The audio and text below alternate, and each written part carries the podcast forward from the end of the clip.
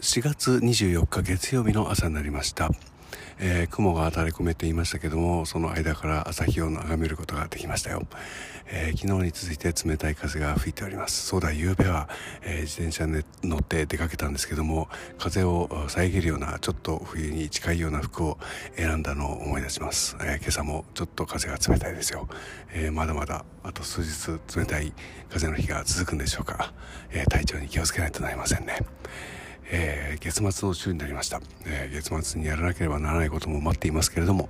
えー、しばらく滞っていた録音の作業を、ええ進めてきているので、えちょっと形に変えていこうかなと、え思っている今週でございます。皆さん今日も一日元気で過ごせますように。